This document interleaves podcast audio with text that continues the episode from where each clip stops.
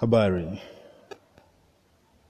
Uh, tunaendelea na mfululizo wa kitabu chetu cha Mithali. Leo tupo sura ya nne, na katika sura ya nne tutaangazia hekima. Tutaangalia hekima ni bora kupita vitu vyote. Nitasoma kama ilivyoandikwa: Sikilizeni wanangu, mafundisho ya baba yenu, sikilizeni kwa makini na mpate ufahamu. Ninawapa mafundisho ya maana, kwa hiyo msiyaache mafundisho yangu.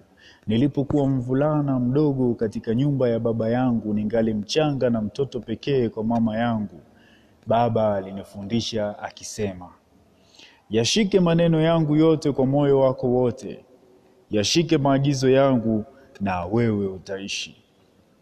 Pata hekima, pata maarifa, usisahau maneno yangu, wala usiyaache. Usimwache hekima, naye atakuweka salama, mpende, naye atakulinda.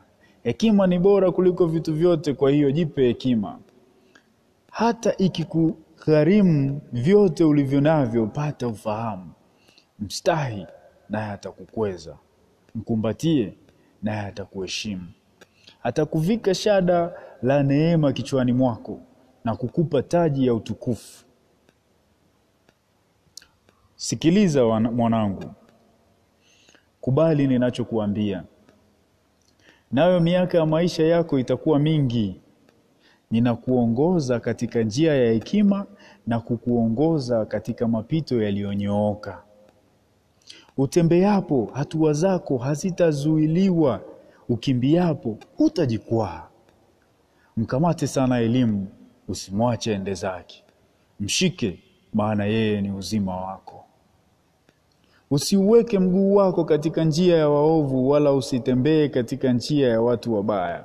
Epukana nayo, usisafiri katika njia hiyo, achana nayo na uelekee njia yako, kwa kuwa hawawezi kulala mpaka watende uovu, wanashindwa hata kusinzia mpaka wamwangushe mtu. Wanakula mkate wa uovu na kunywa mvinyo wa jeuri. Njia ya wenye haki ni kama nuru ya kwanza ya mapambazuko, ambayo hung'aa zaidi na zaidi mpaka mchana mkamilifu. Lakini njia ya waovu ni kama giza nene, hawajui kinachowafanya wajikwae. Mwanangu, yasikilize kwa makini yale ninayokuambia, sikiliza kwa makini maneno yangu, usiruhusu yaondoke machoni pako, yahifadhi ndani ya moyo wako, kwa sababu ni uzima kwa wale wanaoyapata na, na, na afya kwa mwili wote wa mwanadamu. Zaidi ya yote, linda moyo wako kuliko yote uyalindayo, maana ndiko zitokazo chemichemi za uzima. Epusha kinywa chako na ukaidi, weka mazungumzo machafu mbali na midomo yako. Macho yako na yatazame mbele, kaza macho yako moja kwa moja mbele yako. Sawazisha mapito ya miguu yako kwa, na njia zako zote ziwe zimethibitika. Usigeuke kulia wala kushoto, epusha mguu wako na ubaya.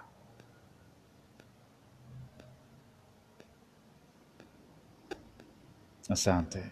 Ulikuwa nami Fabian Mwakabanje katika mfululizo wa simulizi ya kitabu cha Mithali. Leo tulikuwa sura ya nne.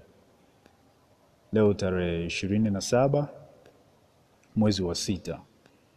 Asante sana. Mungu awabariki.